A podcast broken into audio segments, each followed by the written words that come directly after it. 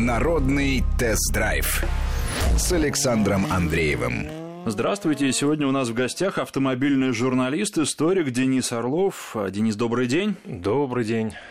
Будем говорить про автомобили, на которых наши отцы и деды ездили лет так 50-70 назад, а оттолкнуться я хочу от чешских автомобилей тех лет, то есть это где-то 50-е, 60-е годы прошлого века, на которых мне довелось поездить на историческом ралли в Чехии. Вообще, такое ралли проводится на протяжении уже последних нескольких лет, причем именно для российских журналистов, что особенно приятно. Инициатором выступил российский офис, российское представительство «Шкоды», потому что, когда имеешь возможность сесть за руль такого автомобиля, понимаешь, насколько далеко продвинулся автопром. Наверное, современный автопром далеко не за все можно хвалить, но, тем не менее, все равно разница очень хорошо ощущается, и просто подойти к автомобилю и посмотреть недостаточно. Нужно на нем сколько-то проехать. Вот за такую возможность большое спасибо «Шкоде». Я ездил на «Шкоде 1000 МБ». Это автомобиль, ну, наверное, для «Шкоды» очень и очень важный, потому что хотя бы их было много выпущено, они известны,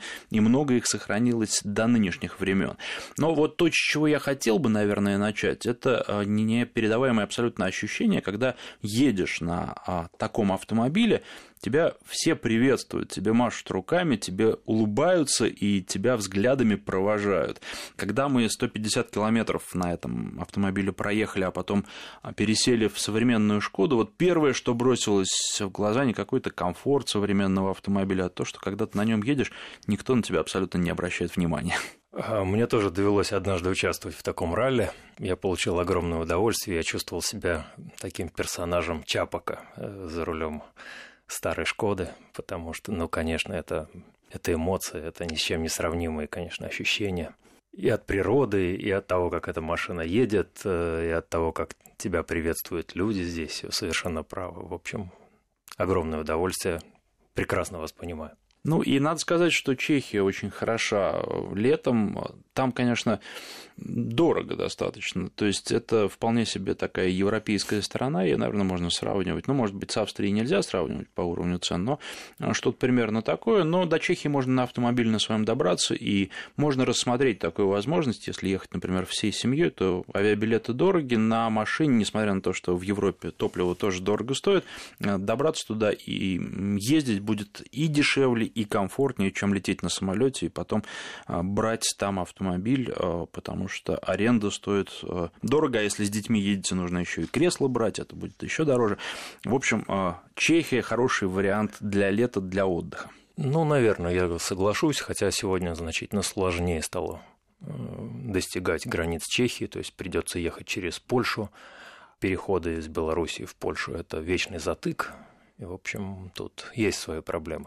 Так что, наверное, я бы посоветовал такой маршрут, ну, не выходного дня, скажем так, а выходного месяца. То есть надо отправиться в Питер, потом пересечь границу с Финляндией, потом в Финляндии сесть на паром, на пароме добраться до границ Германии, и там уже спокойно добраться до Чехии. Замечательный живописный маршрут ведет через Моравские горы. Очень красиво. Да, ну, безусловно, это не маршрут выходного дня, это отпуск. Желательно, чтобы не 2 недели, а хотя бы 3, потому что неделя у вас вам потребуется для того, чтобы добраться туда и потом уехать обратно. То есть где-то там, не спеша, если ехать, то дня 3. Все это превращается в путешествие, поэтому здесь, в общем, в этом есть резон. То есть можно посмотреть не только Чехию, можно посмотреть и другие страны. Ну, давайте теперь обратимся к автомобилям. Мы, может быть, еще расскажете помимо «Шкоды» о тех автомобилях, которые в то время в России выпускались.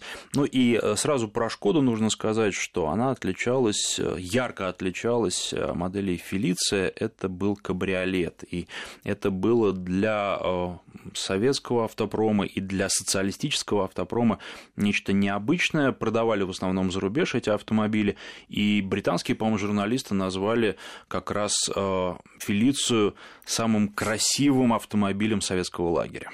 Социалистического лагеря, ну, возможно, да, это был один из самых красивых автомобилей. Надо сказать, что наши, скажем так, братья не по разуму хоть, но по лагерю, они, в общем-то, отличались таким определенным своеволием в автомобильном плане, они позволяли себе делать разные кузовы, но у них объемы производства были меньше, и потом, в общем, они, наверное, меньше, так сказать, были скованы в финансовом отношении, потому что попытки, скажем, выпустить кабриолет на заводе «Москвич», они, в общем, ни к чему не привели, хотя машина была не менее красивая, чем «Шкода Фелиция».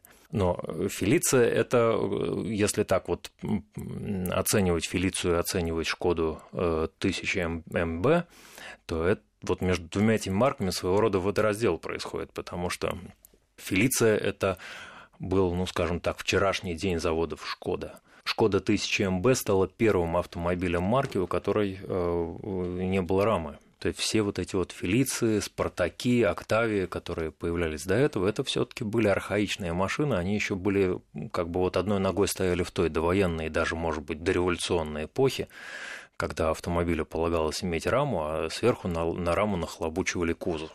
И тут вот впервые чешские инженеры отважились сделать несущий кузов современный, то есть вот как у автомобилей мирового уровня тогда. Произошло это в 1964 году. Началось все еще раньше, то есть началось конструирование, началось еще в конце 50-х. Это был очень непростой процесс, то есть вот процесс создания «Шкода 1000 МБ» занял там примерно 5-6 лет. Конечно, вот это была такая своего рода революция для марки.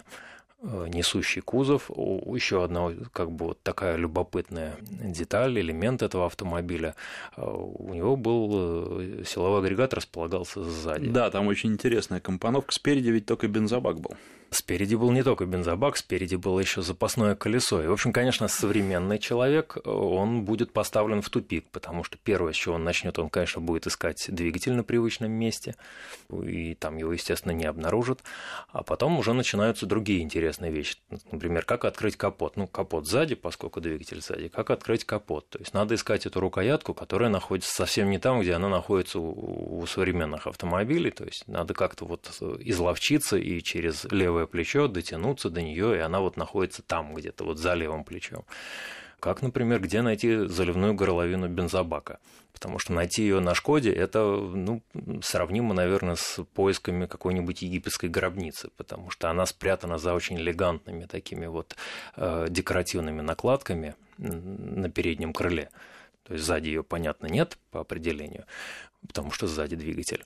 А вот спереди заливная горловина, она вот находится в правом крыле и замаскирована под такой очень изящный такой орнамент, что вот и в голову не придет, что там вот оно на самое находится.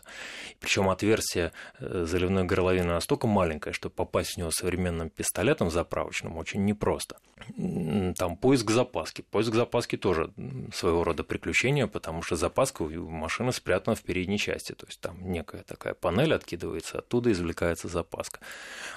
Но как бы это не вызывало сегодня такие вот ироничные улыбки, там смешки, может быть, даже, в те годы это было, в общем-то, таким... То есть инженеры были свято убеждены, что за этим перспектива, потому что если мы начнем перечислять, сколько в то время автомобильных марок выпускала машины с двигателем сзади, ну, наверное, это половина европейского автопрома. То есть, ну, давайте попробуем там «Фиат», «Sunbeam», «Renault», наконец, «Volkswagen». Ну, еще там ряд других марок, но вот я назвал такие вот крупные, как бы достаточно известные марки с большими объемами. Да, вот задний двигатель. В этом есть своя выгода, потому что не нужно, либо не нужно тянуть назад карданный вал.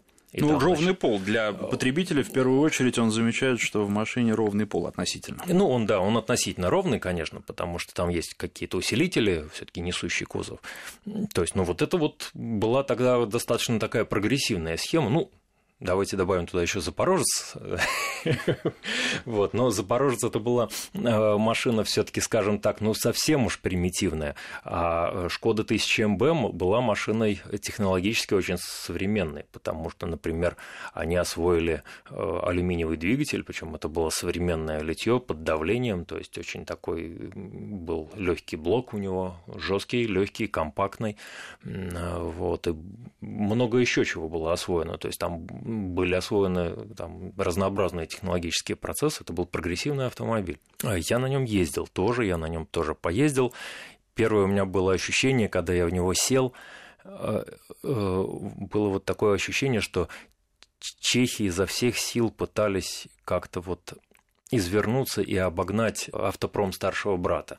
Им это не получалось. Такое ощущение, что им очень сильно били по рукам, потому что вот и материалы какие-то, вот, несмотря на то, что они вот старались, они там изобретательно крайне подходили к решению там вот разных частей, все равно автомобиль получался какой-то вот, ну, такой вот, что ли, не совсем полноценный. Вот, может быть, это какая-то конспирология, но мне кажется, что вот наши все-таки учитывали, что не надо вот позволять там нашим братьям по лагерю особо сильно развиваться. То есть и в ГДР такие же автомобили были, в Артбурге, они тоже, в общем, при всей изобретательности, какую немцы к ним приложили, они были достаточно убогие. Так и это вот. Но убогость чешской «Шкоды», она такая, это даже не убогость, это вот действительно, это что-то от Чапека, то есть это вот какая-то такая вот самоирония, что ли. Ну, мы постарались, вот посмотрите, что у нас получилось. Пожалуйста, садитесь, двери распахнут, вот это вот чешское гостеприимство, поехали. И она вот зафорчала своим мотором. Ну, вы знаете, на самом деле мне автомобиль понравился. Конечно, на нем достаточно трудно по сравнению с современными машинами ездить, но кроме того, ведь нужно говорить о том, что машины в неидеальном техническом состоянии, будем говорить так, потому что это автомобили частных владельцев, которые просто предоставляют их для ралли. Музейные экспонаты журналистам не доверяют, ну и, может быть, правильно делают. Там был слегка перекошен руль, потом, когда двигатель прогрелся, где-то, наверное, на середине ралли, он стал глохнуть на остановках, и мы несколько раз заводились с толкача, это тоже забавное приключение, но к машине постепенно привыкаешь, и сначала, конечно, тяжелые рули, едешь осторожно, потом начинаешь ехать все более и более спокойно и уверенно, и учитывая то, что мы ехали, еще нас сопровождал сын владельца на такой же машине, на 110, вернее, если правильно говорить, был, и я вот когда услышал, как он нас там догоняет, и скрип колес, подумал, что, наверное, на этих машинах можно ездить, и мы действительно вот где-то половину гонки уже ехали так достаточно спокойно, после того, как машину почувствуешь, то она как-то начинает нравиться, несмотря на те технические недостатки, которые существуют. Ну и тут еще что хочется сказать, то, что конечно, это огромный опыт, потому что ну, совершенно все другое. Машина абсолютно не такая, как сейчас. Когда ты садишься с бутылкой воды в нее, ты понимаешь, что бутылку воды поставить некуда. В современных машинах ты можешь думать о том, что вот у тебя там не входит 1,5-литровая бутылка или какая-нибудь пузатенькая бутылка, там некуда ее поставить. Здесь просто вообще место не предусмотрено, карманов в дверях нет. В итоге бутылку приходится класть между водительским и пассажирским сиденьем, переднего пассажира, там еще рычаг ручника, и, в общем, ну, неудобно это, потому что она там перекатывается, потом, если рычаг поднимаешь, она закатывается под рычаг. Вот начиная с этого и заканчивая всем остальным, в машине все совершенно по-другому, не так, как в современном любом автомобиле. И некуда подключить смартфон, вот беда. Это точно. Когда Шкода 1000 МБ появилась, а буква МБ это Млада Болеслав. Это Млада Болеслав, да, это для машины же построили там новый завод целиком, то есть производство до этого было значительно более скромным. Вот. Автомобиль назвали автомобилем 1000 болячек. То есть это вот чехи сами, опять-таки, вот с той самой знаменитой своей иронией. Вот, поскольку 1000 МБ, вот оно, значит, машина 1000 болячек. Действительно, было очень много детских болезней, которые пришлось исправлять, и исправили их аккурат к 1968 году, вот, когда чехи имели возможность познакомиться еще с нашей военной техникой, с ассортиментом. А так этот автомобиль, наверное, создавался как один из конкурентов «Москвича», который в то время уже тоже был, конечно же, давно с несущим кузовом. Мы опережали, мы в этом плане, конечно же, чехов опередили на 10 лет, выпускали машину уже достаточно давно и с несущим кузовом, и потом у нас появился очень современный алюминиевый двигатель на «Москвиче», и «Москвич» хорошо пошел на экспорт. Таким вот образом получилось, что «Шкода», да, она каким-то образом конкурировала на западном рынке с «Москвичом». Я напоминаю, что в студии автомобильный журналист, историк Денис Орлов. Сейчас мы прервемся на выпуск новостей, после него продолжим. Народный тест-драйв с Александром Андреевым.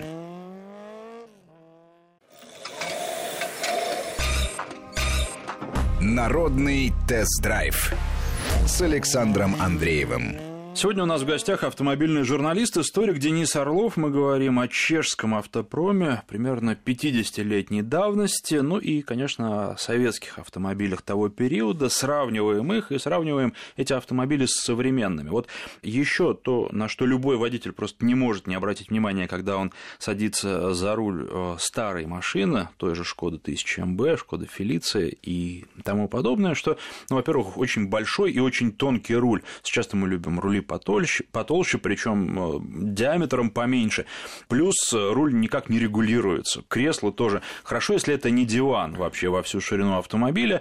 Два кресла для водителя и для переднего пассажира, но вы не можете его подвинуть ближе, вы не можете отрегулировать спинку, вы вообще ничего не можете. Вот как сели, так и будете ехать. Ну, с одной стороны, это странно, а с другой стороны, каким-то образом умудрялись делать автомобили, в которых могли ездить и люди высокие, и люди очень небольшого роста. Ну, автомобильную науку никто не отменял, она тогда уже существовала, причем, в общем-то, она была достаточно прогрессивная, и на самом-то деле можно отрегулировать и кресло, но, скажем так, конечно, в сравнении с современными машинами возникает ощущение, что в машинах полувековой давности вообще ничего нет, то есть они вот такие вот пустые. Но, с другой стороны, ну, в те годы, например, люди, скажем так, продвинутые, они, например, управляли машиной в перчатках, и это было очень стильно, то есть перчатки с прорезями под фаланги, под костяшки пальцев, чтобы, так сказать, это было не жарко, вот нормально вполне, это было стильно, это было, в общем, правильно. Как раз это делалось для того, чтобы руки не скользили по тонкому рулю.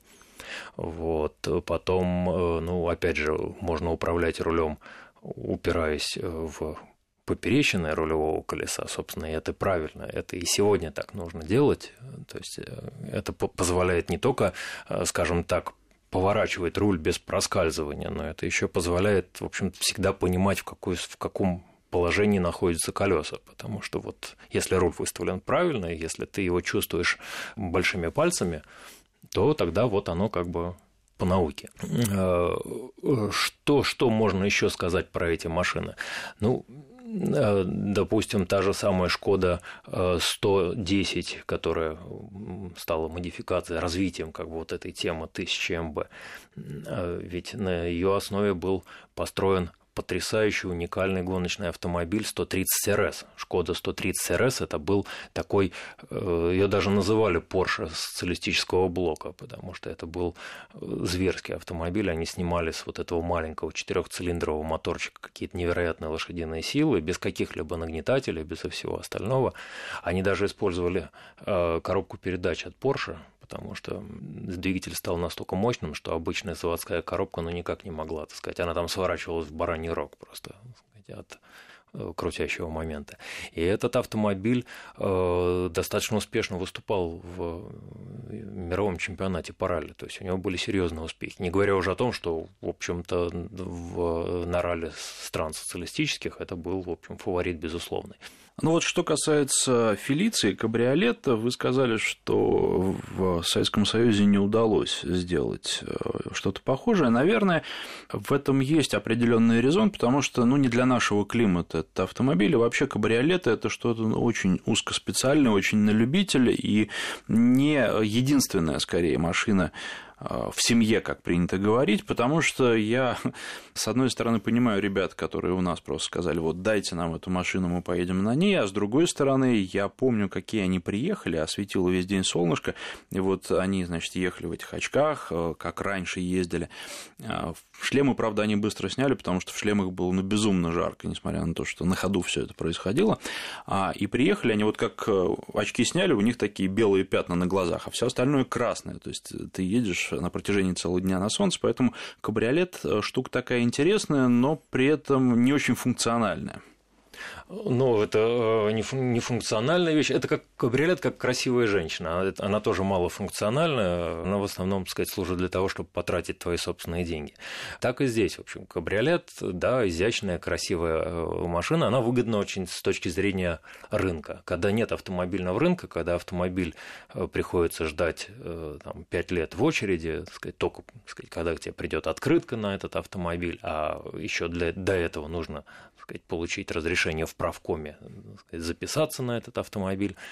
Какие же тут уже не до кабриолетов. Понятное дело, что вот в нашей системе, в наших условиях, когда дефицитом была даже туалетная бумага, а как раз вот в тот период, когда была выпускался там Москвич-408, 412, и там вот эти Шкоды 1000 МБ и там 110, туалетной бумаги вообще не выпускалось в Советском Союзе, это такая пикантная деталь, то, в общем, не до кабриолетов, здесь я все прекрасно понимаю. Ну, вот, тем не менее, в истории московского завода «Москвич» была такая светлая страничка, когда они создали на базе 408-го очень элегантный кабриолет, по-моему, даже 2 экземпляра, и 1 экземпляр подарили то ли главе Египта, который в тот момент приехал к нам, так сказать, там, в связи с Асуанской плотиной, я уже не помню сейчас точных фактов. Но, в общем, есть такая легенда, что вот одна из машин ушла в богатую арабскую коллекцию, а вторую машину просто, в общем, за временем просто сдали в утиль. Так что... Очень жаль, что она не сохранилась. Как вы думаете, почему чехи, несмотря на то, что они на протяжении долгого времени находились и, в общем, сейчас находятся в таком зависимом положении, сейчас они зависят от концернов Volkswagen, тем не менее, что-то изобретают, переделывают так, чтобы Шкода отличалась от Volkswagen, почему у них идет, а у нас вот с автомобилестроением выходит не очень хорошо? В чем причина? Казалось бы, ресурсов-то у нас и было, и есть больше всегда. Да.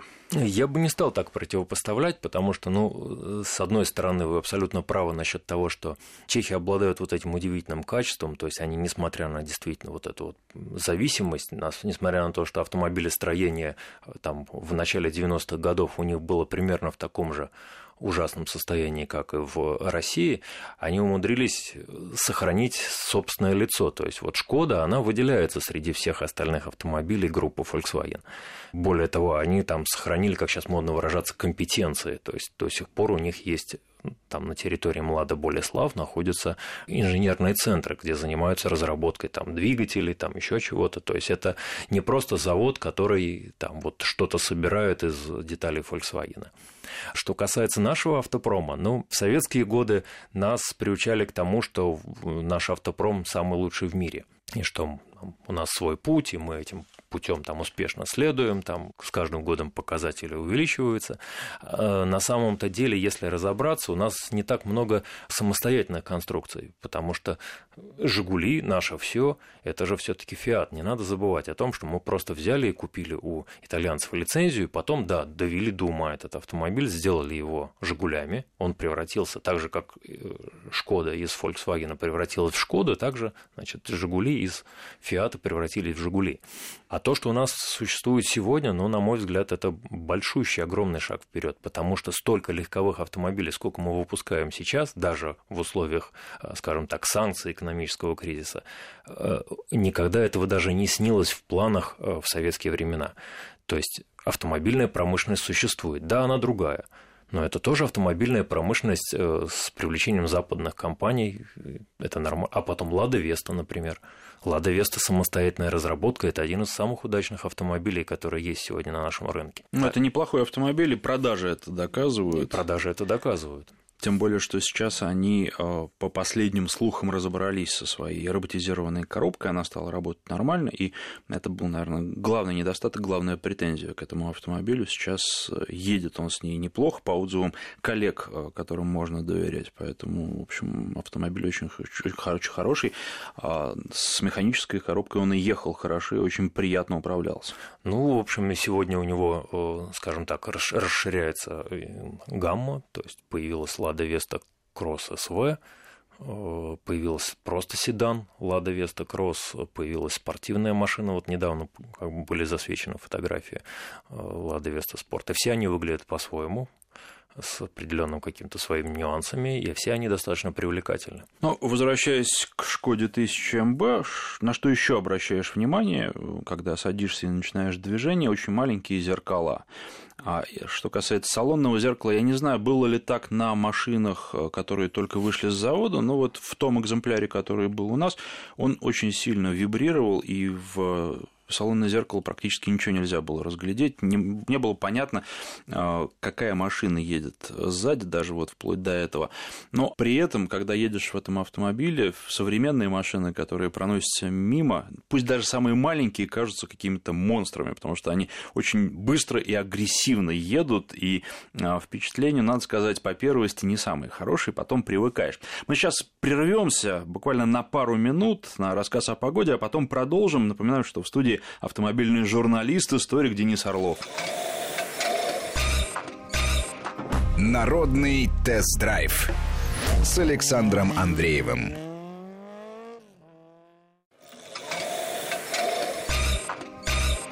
Народный тест-драйв с Александром Андреевым.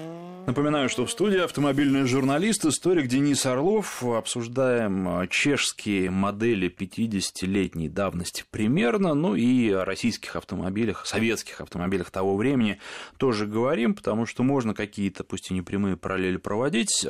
Вот я уже сказал по поводу зеркал, все было другое, абсолютно все было рассчитанная на абсолютно другие скорости, несмотря на то, что зеркала дрожат, это значит мотор работает, значит автомобиль едет, то есть здесь вот это надо воспринимать именно так, иначе, ну, иначе надо ездить на современном автомобиле. Да, но к этому тоже нужно привыкать, и что касается, кстати, скорости, неплохой был экземпляр, потому что у него по паспорту до 120 км в час, я разгонял эту машину до 90 км в час, если спидометру верить, что, в общем, не так плохо, и надо сказать, что едет она на этой скорости, не вызывая каких-то опасений за собственную жизнь. Так что они вполне могли ездить, и надо же ведь учитывать, что они ездили по не таким хорошим дорогам, как в Чехии сейчас. Я когда первый раз приехал в Младу Болеслав и имел возможность поездить на их старых автомобилях, я тогда вот как раз понял наше замечательное ограничение скорости 60 км в час, которое вот он везде как бы существует, и везде таким уже стало жупелом, таким вот, что же надо уже повышать, так сказать, порог ограничения скорости. Вот этот порог из того времени, это порог полувековой давности, потому что в те годы 60 км в час это действительно был уже некий такой предел, после которого уже управлять автомобилем было небезопасно. Тут и сами дороги, которые, в общем, были не бог весть какого качества, но и, конечно, сам автомобиль на узких шинах, потом рулевой механизм, который, в общем, так сказать, далек от сегодняшнего, то есть там же нет рулевой рейки, там совсем другой механизм, поэтому автомобиль не следует так за рулем, так сказать, вот не чувствуется настолько прозрачно, так сказать, поведение автомобиля на руле, как это на современных машинах происходит. Вот. Но здесь есть один маленький нюанс. Конечно, вот приятно вот так вот покататься на автомобиле, побывав в гостях, когда тебе там хороший приятель или вот компания предоставляет старый автомобиль, говорит, давай там прокатимся, а еще сзади едет техничка, там, значит, опытный человек, у которого такие черные ободки под ногтями, которые вот не вымываются там никогда, готовый там все время там чем-то. А вот как этот автомобиль эксплуатировать изо дня в день, когда он твой собственный? Знаменитое выражение «сливай воду», оно же вот пошло, так сказать, из автомобильной среды, потому что, ну да, вот когда зима, то воду из радиатора-то надо слить, иначе могут быть последствия. Ну, или же самостоятельному надо, так сказать, самостоятельно приготовить антифриз, там, значит, купить там этиленгликоль какой-нибудь, там, долить его там в каком-то объеме, значит. То есть это все нужно было высчитывать. То есть зимняя эксплуатация автомобиля в те годы это было страшное дело. Зимние шины были дефицитом, ездили, в общем-то, без зимних шин. То есть шипованная резина, да вы что, это же какое-то секретное оружие, только для КГБ. Поэтому ездили на обычной резине и вот со всеми вытекающими отсюда, так сказать, последствиями. Да и летняя эксплуатация тоже, в общем, есть вещи, которые там, скажем, вытянуть под соус, то есть тут какие-то такие вот моменты, которые сегодняшние водители просто, слава богу, забыли, а шины с камерами. Кто вот из сегодняшних водителей имеет у себя в багажнике монтировку, вот скажите, вот. Кто знает, как монтировкой правильно пользоваться, потому что, ну зачем, ну проколол, ну там достал из багажника докатку, значит, доехал до шиномонтажа, там тебе все сделали, значит, новенькое чистенькое колесико выкатили, значит, установили, все, поехал дальше.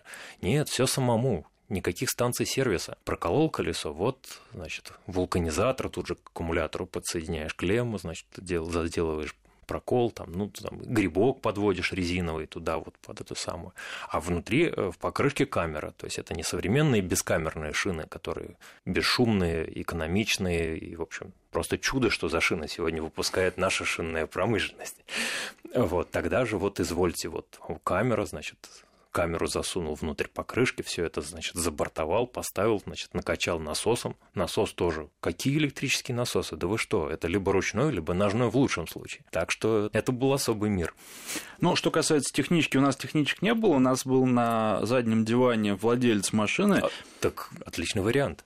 Но при этом у нас владелец был хороший, надо сказать, потому что он не бил по рукам, и, в общем, единственное, то, когда он слышал что-то, что можно было воспринять как критику в адрес его машины, он говорил: «Добрая машина, добрая машина».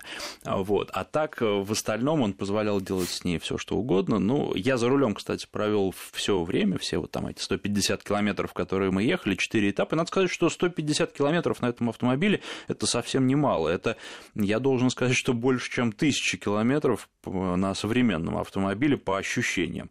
И когда ты потом пересаживаешься уже вечером на современный автомобиль, ну, разница, она очень хорошо ощутимо, и вот эти слова про то, что раньше были настоящие мужчины, да, действительно, и что автомобиль был мужским занятием, это совершенно точно, потому что, ну, им достаточно трудно и затратно по энергии управлять, но, тем не менее, это очень интересно, и вот особенно в таких условиях, когда ты можешь один день сесть, проехать на технически, ну, исправном, будем говорить так, автомобиле, и потом сдать его обратно владельцу в руки и пересесть на что-то другое, это очень здорово, но ежедневная эксплуатация – это, конечно, тяжелый труд, который, наверное, требовал очень многого от владельца, это действительно так. Еще ведь нужно обратить внимание на шумоизоляцию, ведь ее практически не было, мы как-то сейчас обсуждаем, что вот одна машина шумная, другая получше, а тогда-то понятий таких не существовало, а это на усталость водителя тоже очень сильно влияет. Да, я абсолютно согласен, то есть вот действительно, но это точка зрения нас с вами, это точка зрения тех, кто вот уже дожил до этих современных автомобилей. Вот представьте себе, что примерно через полвека точно так же будут сидеть два человека, может быть, даже уже не будет радио в это время, может быть, будет сплошное телевидение. Радио будет всегда. Радио хоронили еще как раз вот в тех годах, когда эти машины ездили, но не удалось. Вот, и вот будут сидеть два вот таких вот довольных жизнью человека, загоревшие летом, так сказать, после попившие чешского пива, и обсуждать, как это все было ужасно 50 лет назад. В том-то и есть секрет, что 50 лет назад люди все это воспринимали точно так же, как норму. И, наверное, может быть, точно так же с иронией и легким испугом смотрели, бог ты мой, а как же эксплуатировали автомобили в начале 20 века? Там же нужно было обладать навыками слесаря как минимум, а то и шорника, потому что сцепление, конусное сцепление автомобилей начала века, оно обшивалось кожей, а эта кожа, она достаточно быстро излохмачивалась в процессе работы, человек должен был уметь, и он возил с собой набор инструментов для того, чтобы отодрать вот эти вот куски кожи и, значит, обить конус сцепления, ну, то есть не было фрикционных накладок из современных материалов, то есть вместо этого использовалась кожа, вот конусное сцепление, не дисковое, а конусное.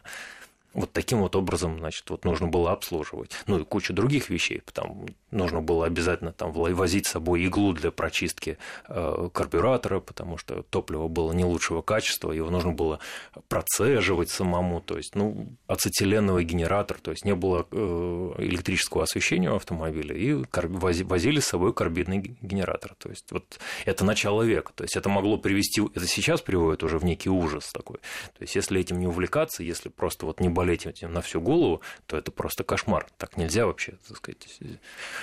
Ну, вот 50 лет назад, наверное, я думаю, это тоже пугало людей. Ну и еще один момент, на который хотелось бы обратить внимание, который, наверное, прямого отношения к автомобилям не имеет, хотя, может, и имеет, это навигация.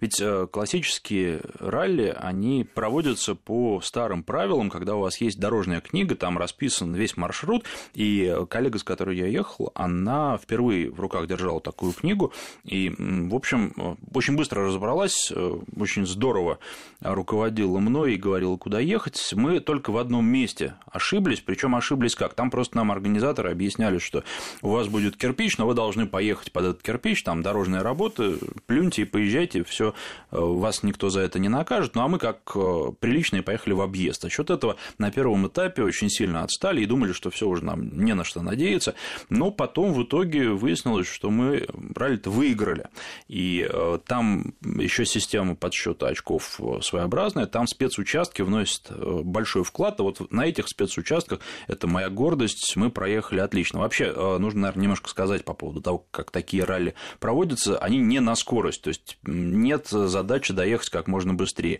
есть задача как можно лучше попасть в то время, которое указано. Например, вот у вас есть этап 40 километров, и вам говорят, что вам нужно проехать его за час.